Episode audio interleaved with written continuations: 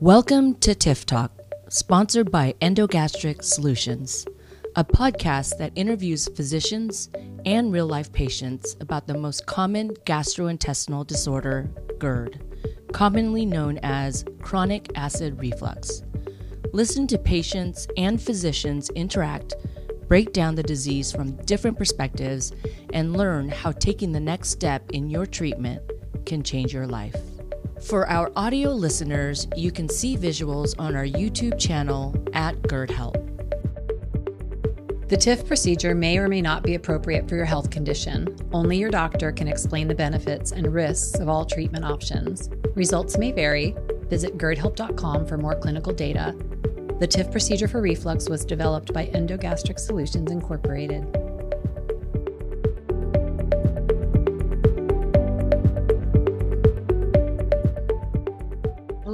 Good evening, Facebook. I thank you for joining us this evening. I'm very excited to have another TIF Talk this week. Um, we have some special guests with us today. We have Dr. Amar Thosani and also Dr. Albert Amini. Um, thank you both for being here with us tonight. We really appreciate it. Thank you for having us. You're welcome. Thank you. So, just to give you a little background, my name is Andrea Millers, and I'm with Endogastric Solutions. Um, and this is a live event, uh, so time if you want to ask your questions, please go ahead and type them in the comment section, and we will do our best to answer any questions that you have for any of the doctors today. Um, so let me tell you a little bit about our guest speakers today. We have Dr. Amar Thosani. He is a board certified gastroenterologist and a therapeutic endoscopist and has over 20 years of experience in the medical field. His practice focuses on complex endoscopic procedures of the biliary system, pancreas, gastrointestinal cancers, and esophageal disorders.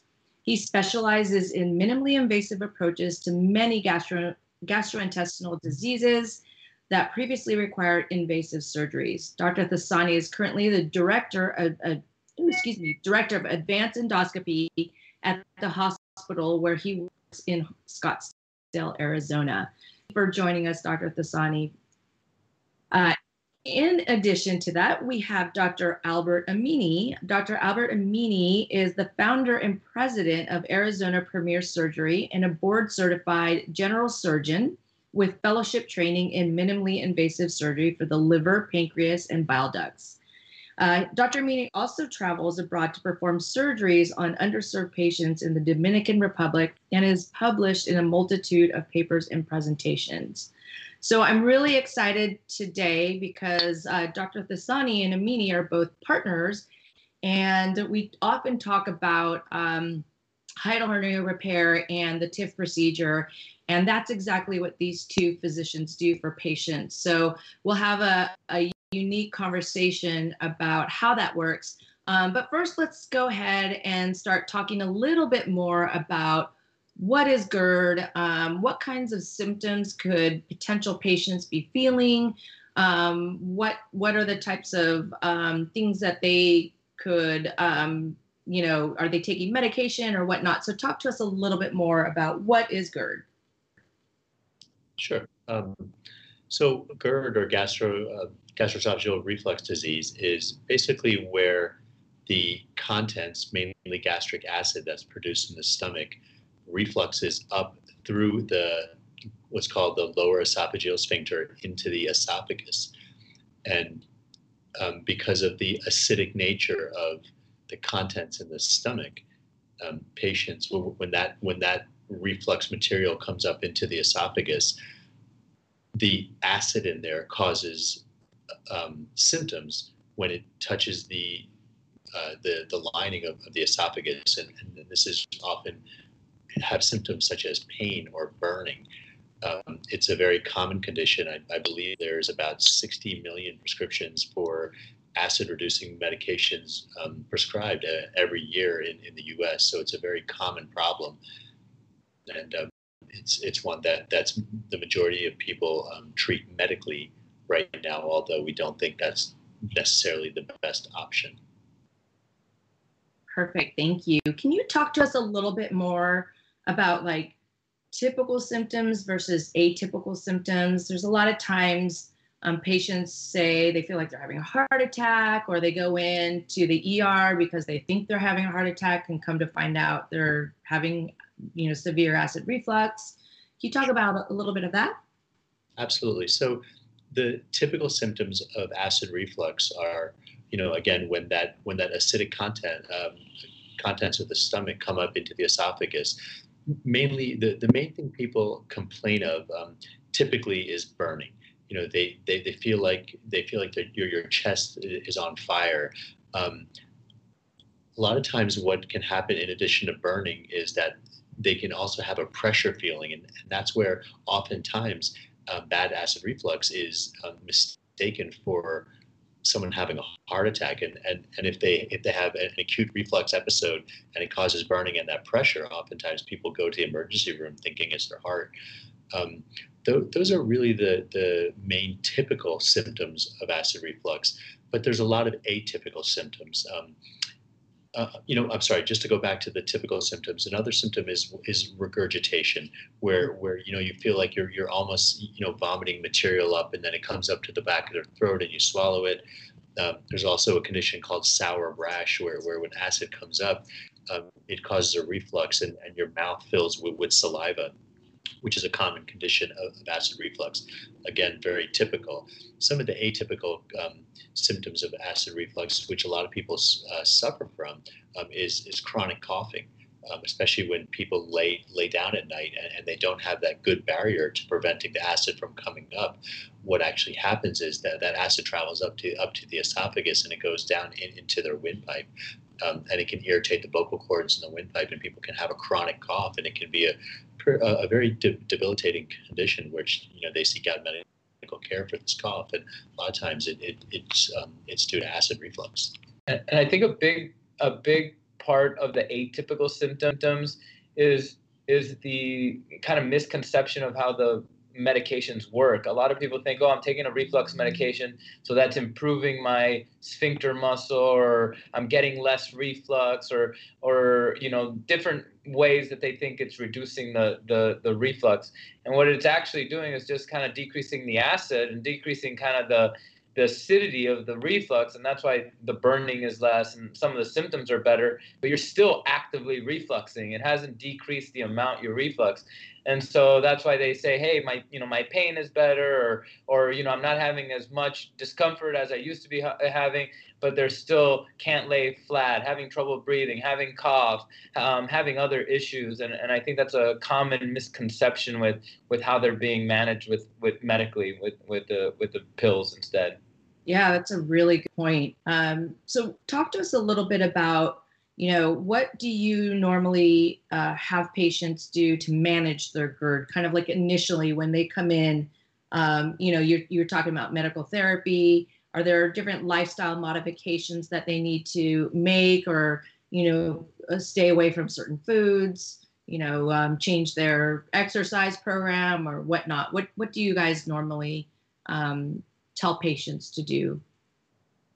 I think um, you know, we, we normally tell patients to do do the standard things. You know, what one is, um, I think one big thing is to eat um, more frequently in smaller quantities. I, I think when, you when you eat um, when you eat infrequently in large quantities, it just adds a lot of food in your stomach, and it kind of overburdens your stomach, and then you can reflux more. So.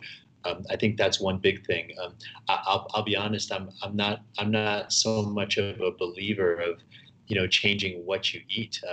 You know, I, I, I know a lot of people, you know, say don't drink coffee or don't don't do this or avoid spicy foods, but when, you actually think about what's happening from happening from a physiological standpoint, um, you know, the pH of the stomach, which is the the acid content, um, is about one, which is just about as low as, as you can go.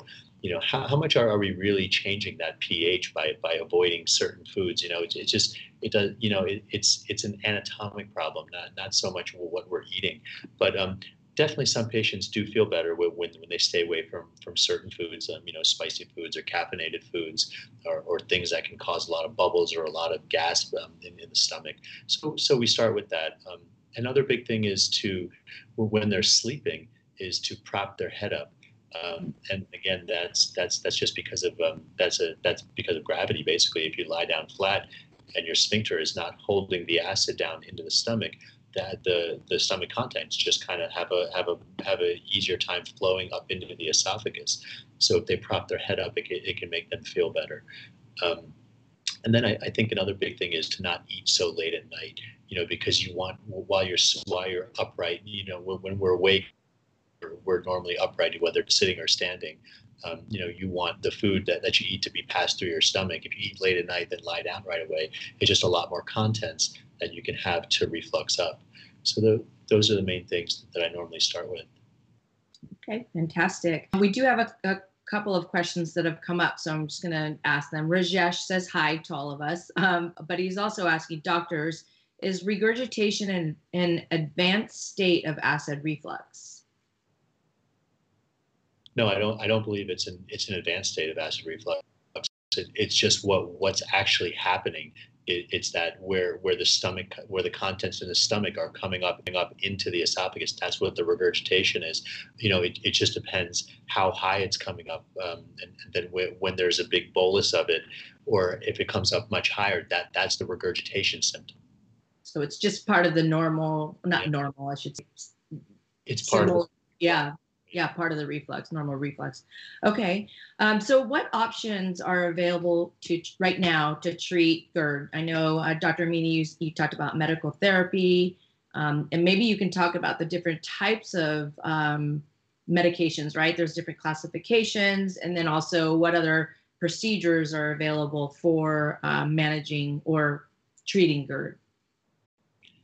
Yeah, I'll, I'll, I'll take the medical and I'll let Dr. Amini talk about surgical issues. So, um, um, so the mainstay of treatment of, of GERD currently um, in in today's date is um, what's called proton pump inhibitors, which are a class of medications that we all hear about, whether it's Nexium or Prilosec or um, Dexilant or, or um, omeprazole.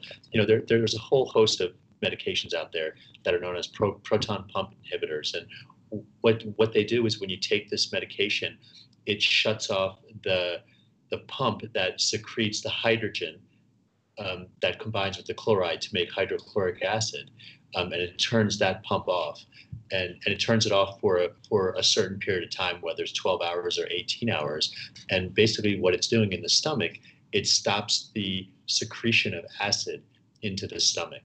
Um, and it doesn't 100% stop all, all the acid. It, it, only blocks a certain number of the pumps, whether it's 30% or 50%. But it it, it effectively um, lowers the amount of acid in the stomach, thereby increasing the pH. That that's really the mainstay of treatment currently. Um, with medications now for acid reflux, and there's lots of other medications out there previously, um, or there's there's uh, there's coating medications like famotidine. There's different types of uh, medications like H2 blockers that like Tagamet that people have taken in the past. Um, and then there's a there, there's a there's a class of medications that that, that was actually just recently taken off the market um, because of uh, potential carcinogenic uh, compounds with, uh, uh, within the the the medication within the capsule. So so that's so that's been an issue. Um, but I, would still say currently that the mainstay of medical treatment are, are these proton pump inhibitors. Okay. Yes, I think if your symptoms if your symptoms are, are mild, you're probably seeing your primary care doctor or picking up some medications at, at the pharmacy. And and really it's just diet, you know, adjusting your diet the way that Dr. Thosani said, um, starting the medications, either the H2 blockers or the you know the Tums or the PPIs, like Dr. Thosani said. Um, and I think you know if people have mild symptoms, they're probably going to do okay on that. To be honest with you, they're still refluxing, um, and that's the main key that we have to let people know. You're still refluxing, um, and so if there's atypical symptoms or the symptoms aren't getting better, it's because you're still refluxing. Um, you just feel feel better with those medications. Um, and then after you know kind of they get through that gamut of, of stuff then then they're really you know moving on to gi or, or surgery and saying hey i've tried everything. I've tried the diet even uh, the weight loss whatever it is and, and i'm still feeling miserable at night. I'm still not not comfortable. I can't lay flat. Um, it's affecting my quality of life. It's starting to um, i don't want to take these medications for forever. A lot of these medications have side effects with long-term use. And so then they're they're going to a gastroenterologist or a surgeon and saying hey i want to take this to the kind of the next level. What what do you have for me? And i think at, at that point before we really get into treatment we really have to get a better idea of their anatomy. And so that's when we do a do a workup. And and that's where we want to see well do you know is their esophagus normal? Do they have damage to the esophagus from all that reflux? Um, you know there's Bar- barrett's esophagus where you start to get changes in the esophagus and that can turn into cancer. So we want to rule rule that out. We want to rule out any other issues that's causing all their symptoms. And then we get other diagnostic tests um, like barium swallows and manometry um, you know and, and we want to test you know their anatomy to see okay is their sphincter muscle not working well? Are they actively refluxing? How much are they refluxing? Um, and then that's also when we get you know the endoscopy by dr thosani and and and scans to see well do they have a hiatal hernia? A lot of these are associated with with a hernia and and and the surgery or or the the treatment can change dramatically if they have if they have a hernia. So they get they get a much bigger workup and and and pcps just don't feel comfortable doing that um, and and really aren't aren't there to do that to be honest with you. And so if the symptoms you know have progressed to the point where the meds aren't working the diet's not working the the non-surgical's not working you really got to be in with a gi doctor or a surgeon. You got to get a, a workup and then that's when we kind of start talking about some of, of the treatments which we can go into or, or if there's any other questions. Yeah no that's i'm glad you talked about that because a lot of the questions patients have are what does my workup look like and what what are all the different tests that i need to take or do to be, determine if i'm even a candidate for any type of procedure? So i'm glad you brought that up. In your practice honestly have been suffering for suffering for a long time. And when they come they're like oh yeah you know seven years ago they told me that I had reflux and, and some changes and a small hernia, but they told me to change my diet and do this. And, and it's been seven years and I'm, I'm not any better. And it's because they're not going to be better. It's not improving their sphincter muscle. It's not improving their, any, it, all, all it, they're doing is just controlling some of their symptoms. Um, and so a lot of them come and they, and they already have an idea about hernias. They already have an idea about the sphincter. They already have an idea about reflux, but they haven't really had you know full workup or an explanation of any other option other than diet and and medical. And so then they show up and they say okay well i've been suffering now for x amount of years. Um, somebody got me here or something got me here and now i want to see what, what else to do. And that and that's when um, usually you know dr thosani does an endoscopy and just kind of clarifies their anatomy clarifies um, their reflux, their esophagus, any other abnormalities, and then they come to me, and we usually get you know a barium swallow, look at how they swallow, how much they're refluxing, um, maybe a scan to see you know how big or small a, a hernia is, and then after you know pretty quickly after that we start to talk about okay well these are non-medical managements either you know minimally invasive thing, you know, TIF like Dr. Thosani can do, or a combo like we can do together, or maybe a bigger surgery. Yeah.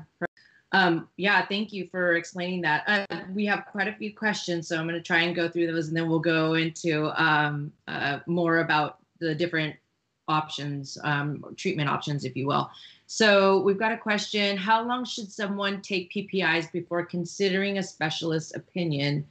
I think you guys you just kind of talked about that regarding other or long-term treatment options. Yeah, you know, it, it's um, if you actually look at at, um, at the literature for all the PPIs, and, and it's not it's not just one of them; it's actually all of them. Um, when you look at the literature um, and and what the drug companies recommend, they they usually recommend a 14 day course day course, right? Um, and and then after that 14 days, but you know, as we all know, people have people are on these PPIs for years and years and years. I mean, I you know, I, I've seen patients that have been on these medications for 15 years, and without the medications, they, they you know they, they just can't they they they they're not comfortable. They have reflux and pain and and regurgitation and um, you know and all the other symptoms that go along with acid reflux. And we we didn't actually um, you know I'll be honest we as a gastroenterologist it, it's it's such a reflex that if someone has any symptoms that sound like reflux, just to give them a PPI. It's such an easy thing to do, and there's so many companies that have different PPIs in it, and it's it it's it's honestly it's a very easy way. I'm not saying the correct way, but it's an easy way to treat the problem. And if, if a patient goes to a gastroenterologist office and complains about this, I can guarantee you they're going to come out with a script for a PPI.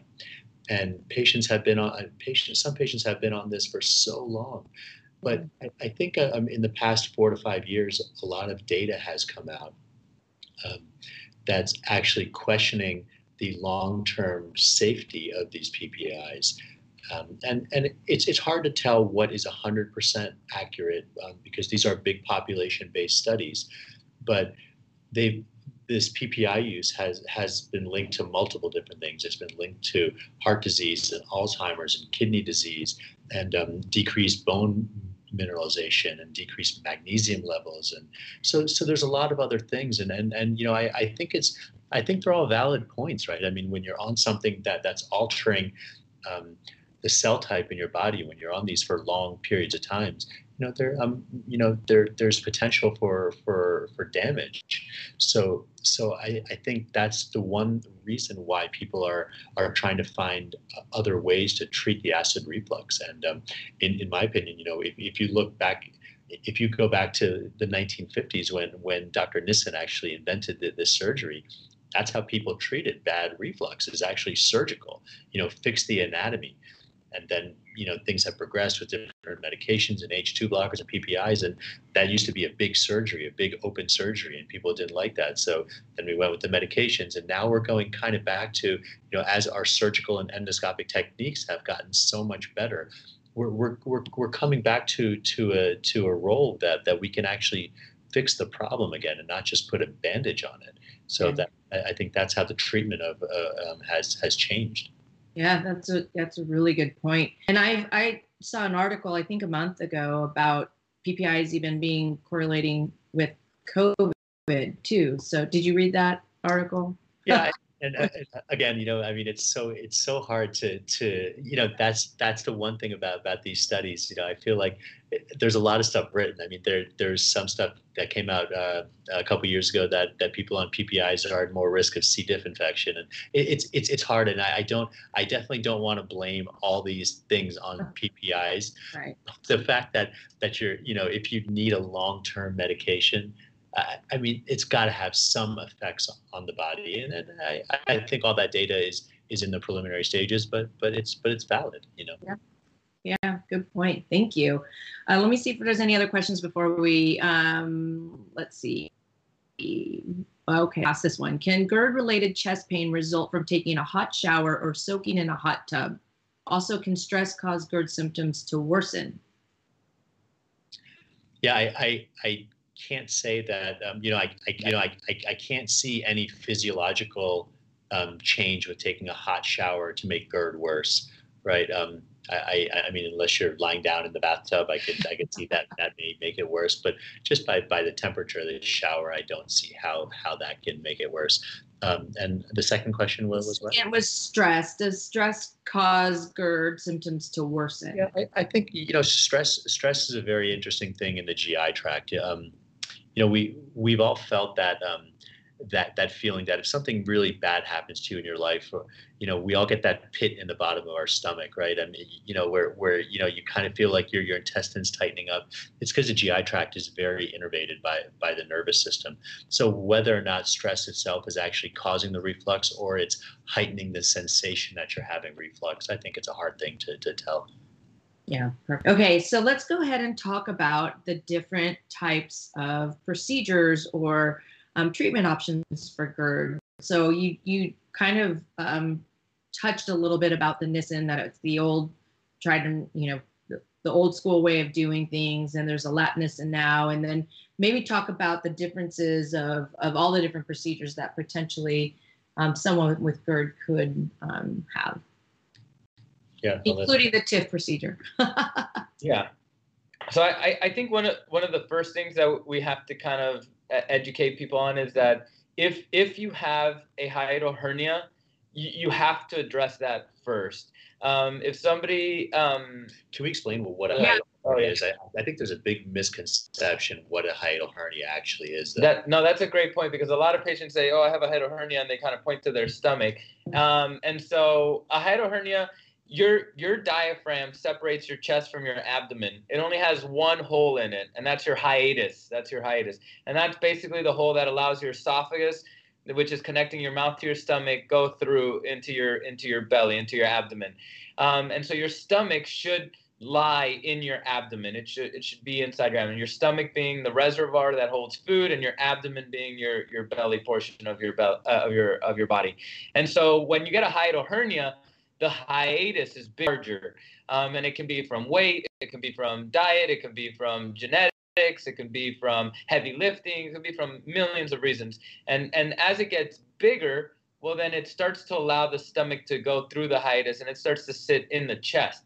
And so your lower esophageal sphincter, which Dr. Thosani was talking about earlier, normally sits in the abdomen. And your abdomen has a bigger pressure, it sits at a different atmospheric pressure, and so it helps kind of have that sphincter be tight and closed. And the food is what's supposed to open that up, and then it closes again. But when that lower esophageal sphincter sits up in the chest, you got a lower atmospheric pressure to help you breathe, um, and then that that lower esophageal sphincter doesn't work very well. So the food bolus can open it much easier, but but at the same time, it, it sits at a much lower pressure, and so it lets a lot of stuff reflux. So if you have a hernia, we have to address that first because whatever we do to the lower esophageal sphincter is not going to work because it's, it's going to be sitting in the chest and, and not going to work.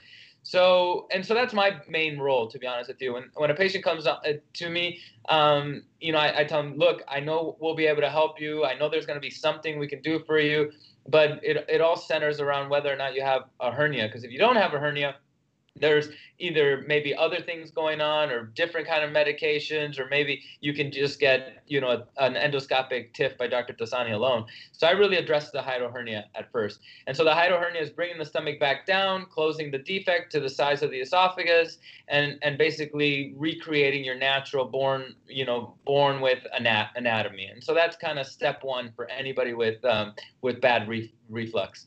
Then once we once we either know they don't have a hernia or we've fixed the hernia, then we have to do what's called an anti-reflux procedure. And there's lots of different anti-reflux procedures. Um, probably the the four most common ones are some kind of external fundoplication, and that means where I wrap the stomach externally around itself, and that's either the Nissen fundoplication that a lot of people talk about, or the Toupet fundoplication, which is a, a, slightly looser looser wrap, and that that's something that I can do as a surgeon. Um, that's the one that's kind of been more around for a longer time, you know, 20 25 plus years. Um, it, it's still technically the gold standard, um, meaning that it's the more common one and the, and the one that's most studied. But it, it really alters your anatomy. You, you have to take down a lot more of the stomach. Um, I have to mobilize basically all of the stomach on the left and on the right side. Um, and then I have to kind of wrap it around itself and create kind of this uh, um, necktie, if you will, around the lower esophageal sphincter because I can't fix the, the sphincter from the outside. Um, and and, and I, so I have to kind of try to recreate it from the outside. People usually say they eat smaller meals, they get full a lot faster, which some people may may appreciate, but it still alters your your anatomy and the way you eat. And and and a lot of people complain that they can't burp, they can't they when they feel full, they can't they can't burp they they you know when when they feel sick they they feel like they're gagging and they can't they can't vomit so it is a, an altered anatomy um, but it is something that we do all the time, and for the right person, it may it maybe is the right answer. Um, and then we, you know, um, the LINX was created, and it's like these titanium metal beads. It's having an external foreign body in your in your um, around your esophagus, um, and it's supposed to recreate the sphincter again because I can't fix the sphincter. Um, it kind of recreates the sphincter and tries to work like the sphincter. But then you have a metal. Um, you know, there's some MRIs that you can't go through. There's some issues with having metal in your in your body. You know, sometimes it has to be removed. So so it, does have its its its known complications, but at the same time, it, for the right person, it could it could help. Um, and then I think it's the TIF, and, and, and that's the transoral incisionless fundoplication. And the reason it's called fundoplication is because the same as the Nissen Toupet that I can do, but from the inside. Yeah, and, and um, you know, it's actually um, it's quite a slick endoscopic procedure. Um, you know, it's a one of these endoscopic devices that that that's really made well. And basically, what what we do is um, we do an upper endoscopy that's atta- that that we have this device attached to, and um, when we go into the stomach and kind of flip our scope back up to look where the esophagus is coming in, we can see the laxity there, right? We, you know, we, we, we can actually see this hiatus and see that that when the esophagus is coming through, it's not tight there. There's a laxity, and what what we do with this is that we basically take the the tissue and the muscle in the top of the stomach called the cardia, and we twist it on the inside and we elongate it. So we twist and we and we elongate and we create a valve there between, you know, usually a two to three centimeter valve. And what that valve does, it kind of bulks up the bottom of that of that esophagus where it meets the stomach, um, and that valve makes things much tighter. It makes the the sphincter work better, and it prevents acid from coming up. Um, and the beauty of it is, is that um, the the one thing is we we definitely don't wrap as tight as something like the Nissen. The Nissen, it, it wraps 360 degrees around the esophagus. We, we usually get um, between 270 and 300 degrees around. Um, and from an efficacy standpoint, it's still it's still fantastic in decreasing the actual acid coming up. And that 81% of people in um, in, in, in our long-term data, 81% of people in five years are still off of their proton pump inhibitors versus I believe it's about 84 or 85 percent of people with Nissen. So so it's comparable. You know, it's a it's it's a very good procedure.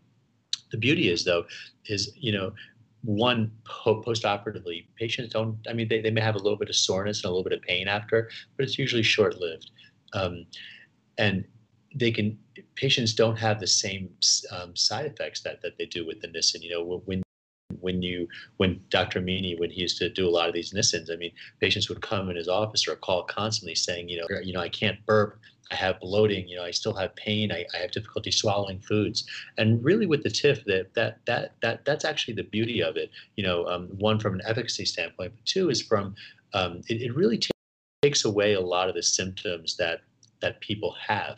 Um, from from the from the typical Nissen.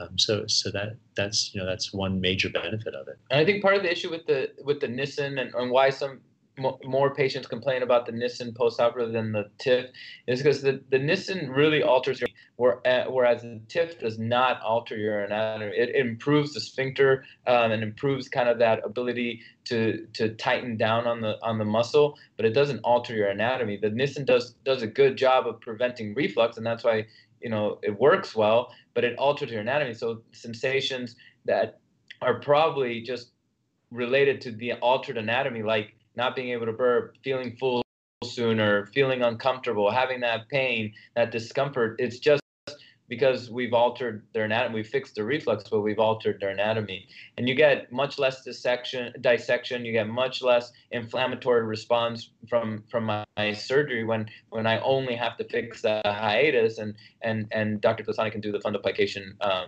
you know, internally or or transorally. Yeah, thank you. Um, so we do have a, so, quite a few questions, but before we do that, can we talk a little bit about recovery? Um, from obviously both hiatal hernia. And, and then the other question that always comes up is what percentage um, of your patients have a hiatal hernia? Is it with majority of them, if they're having reflux, do they, majority of them have a hiatal hernia as well? Or yeah, I, I, would, I would say the majority of the patients do have a hiatal hernia. The, the question really is how big is it, right? Mm-hmm. Um, mm-hmm. and when, when, we do an endoscopy and when we measure the hiatal hernia, we're basically trying to estimate how much of that stomach is up in the chest. And if it's less than two centimeters, it's something we can fix um, without needing any kind of surgery because I, I can pull the esophagus and pull the stomach down in the chest a little bit, you know, a couple centimeters. If it's more than that, really, I mean, you know, patients are, are going to do better having a surgical repair of their hernia. And and then and then after that me uh, you know what, what we do is at the same time he does the hernia repair and then and then right when he's done he closes the abdomen and then i do the endoscopy. So we do it all in in, in one shot. Um, So really, it depends on the size of the hiatal hernia. Um, the recovery from the procedure, if I can do it completely endoscopic, um, I, the majority of my patients go home the same day. You know, some some people have a little more pain, and you, you know they're they're just not not doing as well because of pain issues or inflammation afterwards, and, and and I'll keep them in the hospital overnight. But the majority of my patients that we do completely endoscopically go home the same day. When we do it jointly, um, when, when, we do a surgical hernia repair and then an endoscopic fundoplication, um, we we normally keep the patients overnight. Um, and and you know that's because they, they are having a surgery. You know they're they, they have they um, Dr. Amini is doing them robotically, which is great. It's minimal. They still have little little incision ports, and you know I, I think it's very nice to watch them and control pain or control symptoms for one night, and then after that, their um, patients are really doing well. The recovery is the uh, outside of the one day in the hospital. The recovery is really quick. At two weeks, when they come and see us, other than the diet, you know, we put them on a on a diet afterwards. Other than the diet, most patients have minimal complaints. Uh, none of none of our patients really are taking pain meds after day one, day two. Um, uh, they're pretty much back to work three, you know, three four days after surgery. Um, at two weeks, it's really just kind of talking about the diet and getting through the diet, you know, the diet post-operatively. Yeah, and I think that's that's probably the hardest thing of any kind of whether it's endoscopic or surgical repair to a hernia, whether you're doing a, a a Nissen or a Toupet or, or, a, or a. You know, um, I, I think the, the hardest part is the post-operative diet because what, what we actually ask patients to do is to be on liquids.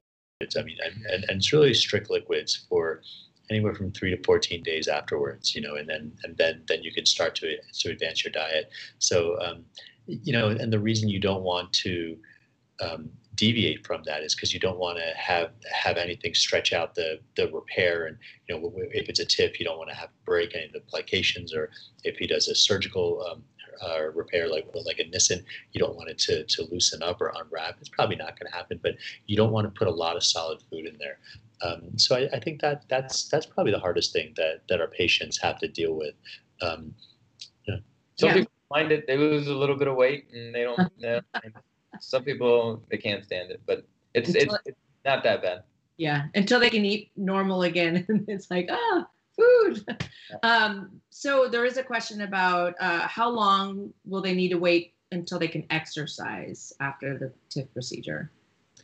Um, you know, again, if it's if it's a straight TIF, I, I, I um, you know, I have to be honest. I don't know exactly what the literature says from from from the company standpoint, but you know, I, I usually tell patients to wait about a week. Um, and, and there's and to be honest with you, there's there's not a whole lot if it's a straight um, straight endoscopic TIF that that you're going to disrupt in there. You know, you, you know even if you exercise a little bit, it's, it's not like any kind of torquing motion is going to change what we did in there. But you are going to have some inflammation. You know, you're just not going to feel 100%. I, I, I usually tell patients to wait about a week. But if the, you have the surgical, it's the only different. thing. Yeah, I, the only thing I would add, one to two, if it's surgery, then I'm fixing your hernia and, and we're doing a little bit more. One to two weeks to kind of a lot of exercise, but then four weeks no heavy, four weeks no heavy lifting. Yeah, yeah, okay. And heavy be like 15, 15 pounds. Yeah. Okay. Perfect. Um, so let's get to some questions here. Um, how safe is it to have a procedure in today's environment? I'm assuming they're talking about COVID. Um, deductibles are met and wondering if still time to schedule and get it done before the end of the year. yeah, you know the the COVID issue. I mean, you know, I, I I think it all depends on tolerances. You know, I, I, I can say that in in our hospital that that we work at. I mean, there there are currently today there's very few COVID cases. Um, every single one of our patients has to have a COVID test uh, before they, they, they walk into the hospital. Every staff member um, is thoroughly washing their hands, wearing gloves. Everyone must wear a mask. Um, and whether it's done in the endoscopy suite or in the operating room, it's all standard precautions. So I, I think um, I'm, I'm not, I, am I'm, I'm actually less, con- you know, and I work, we're both in the hospital all day, every day. And I, I'm actually not worried about contracting COVID in the hospital. But it all depends on what your what your risk tolerance is. You know, I'd say if you you know if you have other comorbid medical con- conditions and and you're you know on the elderly side, you know you may want to think twice about it and, and, and just and, and wait because nothing here is this is not an emergent procedure. You know, this is an elective procedure. Um, but I, I think um, I, I if I, I, don't have any hesitation to bring a patient in right now. Uh, there, has been no no surgical patients that have gotten COVID in, in the hospital. That's one. And then two, uh, I think the surgery patients, you basically go into the pre-op area, you see the OR, you go to the recovery area, and you go, you know, to your your room and then home. So you don't really see a lot of the hospital or do a lot in the hospital. Um, I, I, I mean I agree with Dr. Thosani. I, I really don't see an issue unless you're extremely risk averse or you're um, high risk. Yeah, perfect. So Abby's asking, does PPI change the chemistry of your stomach totally, or it just sorry, it just suppress the acid until it wears off? Um, by the chemistry, I, I, think well, what it does, it, it changes the the acid content. So yeah, it's changing the the chemistry of the secreted material in, in the stomach. Um, and it's a temporary fix meaning um, so so your body um, generates these proton pump inhibitors every whatever it is 24 hours 18 hours. So when when these when you take the ppi and the drug attaches itself to these proton pump inhibitors it basically kills those those pumps. But the pumps come back you know 24 hours they're they're, they're back. And that's why you you can't just that's why you have to take this medication once a day to twice a day to keep the acid suppression down and that's also why it takes like a couple days to start working. And then when you turn it off after a couple days it's it stops working also. So it's not a permanent change to your anatomy. Perfect. okay. Uh, james is asking what should a person do once the problem is so bad? And i think it was when you were talking about you know after having the nissen a, a person when a person is gagging because they can't get that bubble up and they can't burn they've had the procedure. Yeah. This is after a nissen Probably that's when the question popped up. Yeah. Yeah. So. Yeah. I, I mean, I mean, there's not a whole lot to do with that. You just it's time and and the bubble, the gas bubble will will eventually dissipate. You know, and um, it, it, can be very uncomfortable. You know, and as Dr. Amini will tell you, you know, some of the Nissens he's done, I'm sure, you know, I, I some of the patients of mine that, that have had Nissens in the past, they, they, they call me and they're and they're almost frantic because you know you can't, you feel like you just can't get get anything up. Um, so it's a problem. There, there's really not an immediate fix. You know, I, I usually tell patients to take Gas X, yeah, just, see, see yeah. if we can break the big gas bubble to smaller bubbles, and and, and sometimes it's effective. But yeah, there's there's not a whole lot you can do other than waiting and giving it time. And that's the issue with the Nissen. With some people, the Nissen works awesome, and and they really don't have a lot of issues. And with some people, it, it doesn't work well, and and and you really don't have a lot of options other than medications. And um, and and if if you start down that path then you're almost back to pre-Nissen state right? Okay well change your diet add these medications I was like, well, wait, before the Nissen, it was change my diet and add these medications. I'm kind of back in the same in the same boat. Um, but but other than potentially evaluating their anatomy, making sure that there's nothing wrong with the Nissen, make sure that the Nissen didn't slip or or that there's any new new anatomical things that can be surgically fixed. Um, it's going to be kind of managing it with a GI doctor. Yeah, and, and, you know the one thing that, that I do want to clarify here is is that I mean the the Nissen is still is still the gold standard in terms of acid reflux, and and and, and it does work. I mean, you know, it does work well in in in in, in many patients, um, and it's not like all patients have side effects, but it's a good good proportion. I'd say I think it's about twenty five percent of yeah. patients have have side effects after a Nissen. So, um, but in terms of a Nissen working to keep the acid down, it does. It works. It works fantastic. Um, but you have to be willing to, to have a potential for the side effects. And I think that's that's really where, where the TIF is is is making great strides. Is that you know the long term data is showing it's it's as effective as, as a Nissen. And if, if, you can have something that's as effective and decreasing those side effects, um, you know, I, I, think that's. And you haven't burned any bridges either by doing it. Yeah, it's true. You know, after you do a TIF, if it doesn't work, you know, they, you can always go back and have a Nissen. Um, and and vice versa too. Actually, you know, we we we've actually done patients that have had a Nissen and a hernia repair, and the hernia slipped, and he goes back to fix the hernia, and I'll go back and I can actually tighten the area around the Nissen. I think we've done it. Uh, yep. We did one uh, yeah. Our, our, our last session actually. So um, yeah, no. So so so there's options. Okay, that's great. Okay, more questions. um, Abby's asking, can endoscopy cause the stomach bulb? I'm assuming she's saying the stomach to be damaged, say accidentally. Yeah, so that's a good question. Uh, so the from from an endoscopic standpoint, I, I think the uh, most challenging part about the TIF is actually getting the device down the esophagus. Um, because of the nature of what we're doing, um, you know, we have to, the device is about 20 millimeters or two centimeters wide. And we have to be able to pass this device down through through the esophagus.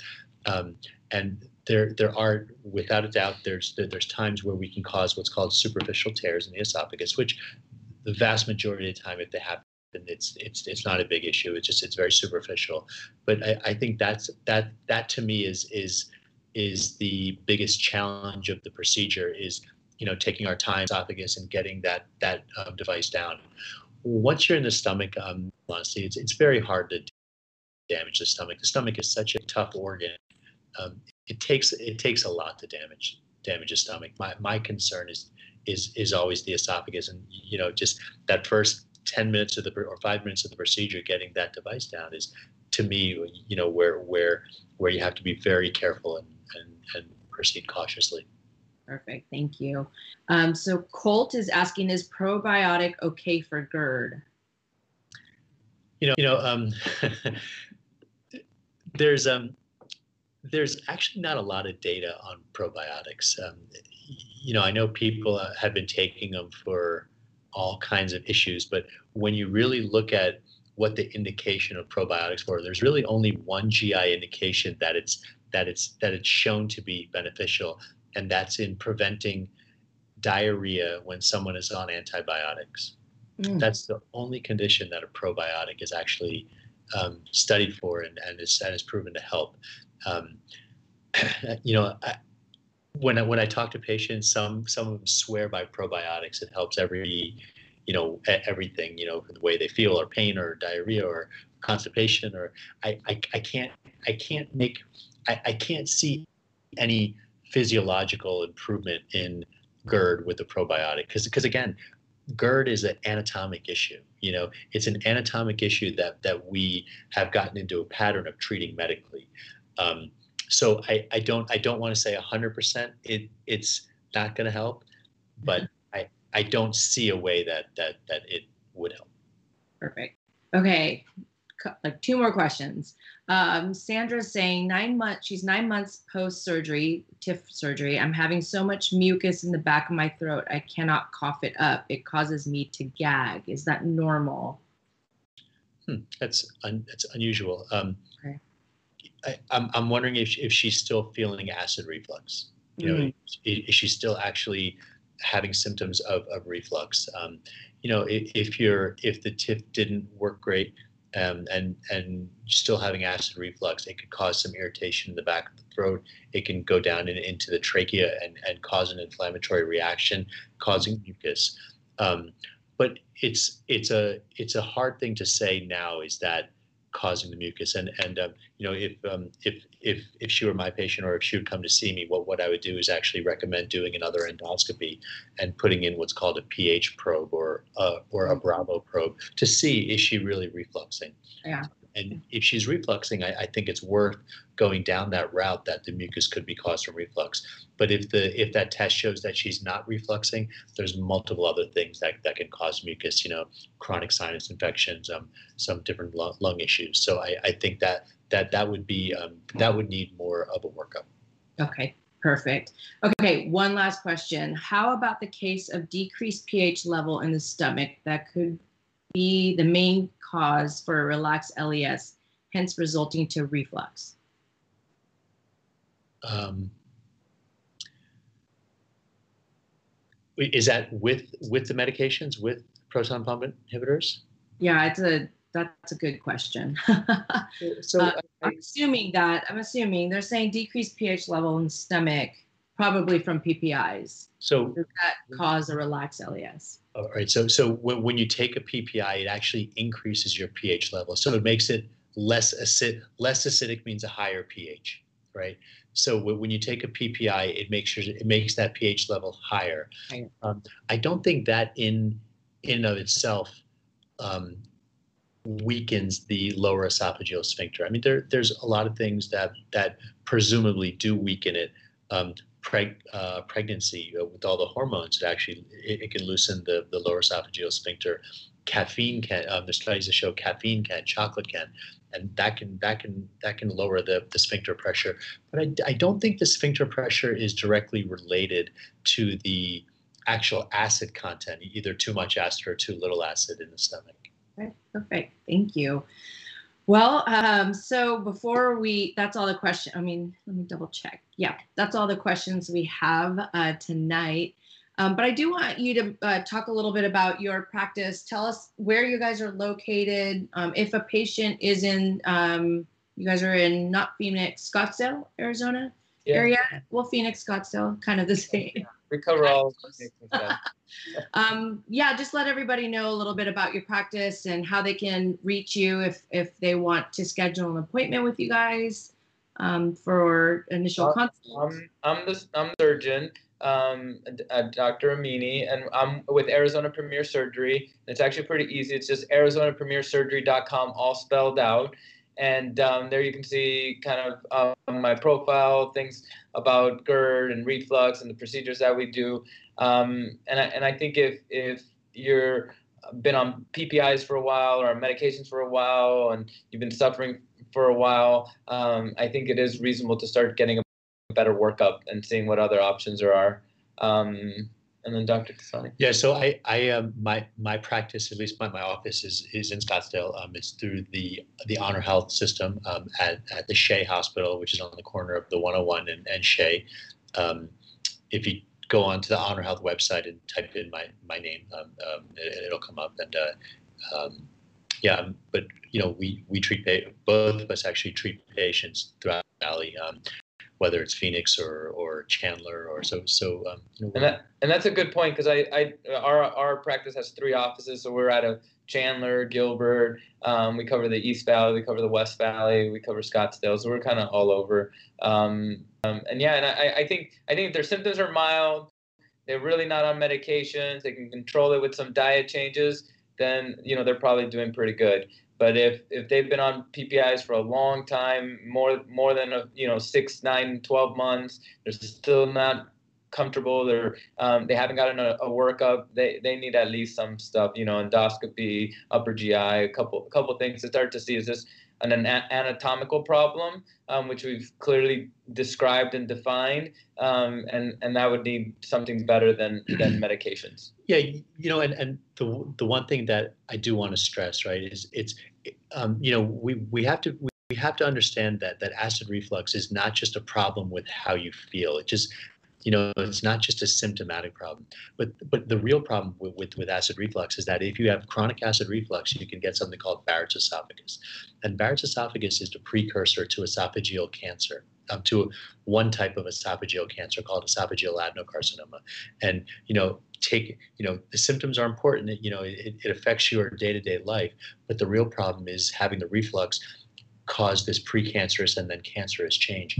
Um, and you know, a good a good part of my practice is, um, you know, I, I actually take care of a lot of folks with esophageal cancers, and you need to prevent this, right? I, I think that's that that's one of the biggest things. It's not just how you feel, but it's really about preventing the progression um, of Barrett's esophagus. So, so that's why doing having some kind of anti-reflux uh, mechanism is important. Yeah, perfect. Yeah, and that's you know, at the end of the day, the whole reason why we have the TIF talks is to educate, you know, these patients that are that are watching or patients that are concerned if they've been on PPIs for so long. There, there are options out there, and that's that's really our goal is to let them know there are options out there. They don't have to keep suffering, um, and to advocate for themselves. So, we really appreciate you both being on here tonight um, and discussing uh, GERD and all of the treatment options and the TIF procedure, obviously. So um, any last thoughts that you want to um, share with anybody, with everybody that's watching before we end for the evening? No, I think I, you know, I, I think the last statement that, that you said is extremely important. You know, I mean, you know, I, I, I think patients have to take this very seriously. You know, right? I mean, it's a chronic problem that you feel every day, but but there, you know, you don't want to let it go. You at, at least get somewhat of a workup, see a gastroenterologist, um, or, or, a surgeon or, or, or, something, and, and just make sure it's it's something. It's you're you're not. It's not something more than than just you know mild reflux. Dr. Amini, anything else you want to add? no, I think I think we've covered it all. I think this is helpful. I think this is great, and um, and and and I, will echo what everybody else has said. I I really think if you've only kind of briefly gotten a prescription for a PPI or an H2 blocker, or you've picked it up yourself, um, I, I, really don't think that that's enough, and that's not your treatment for the rest of your life. And and and, and I think things like this and educating educating yourself and getting further specialty people to kind of um, overlook everything is, is is what you need going forward. Perfect. Wonderful. Well, thank you again, doctors, for joining us this evening. And everybody that's watching, thank you for joining us. Um, if you're in the Scottsdale area or Phoenix or anywhere around there, uh, you can go see Dr. Thosani and Dr. Amini and schedule an appointment for an initial consult. Um, if you're not around the area and you're looking for a physician in your area, you can go to gerdhelp.com uh, and on there, there's a physician finder, and you'd be able to put your zip code and find a physician that's in your area that does the TIF procedure. So, again, thank you very much, Dr. Thosani, Dr. Amini, everybody. Have a great evening, and thank you for joining us. Have a good one. Thank, thank you. you for having us. Thank you. If you are suffering from chronic acid reflux and want more information, please visit gerdhelp.com or download our GERD Help mobile app. Thanks for tuning into another episode of TIF Talk. Leave your questions and comments on our social media at GERD Help. Live well, GERD free.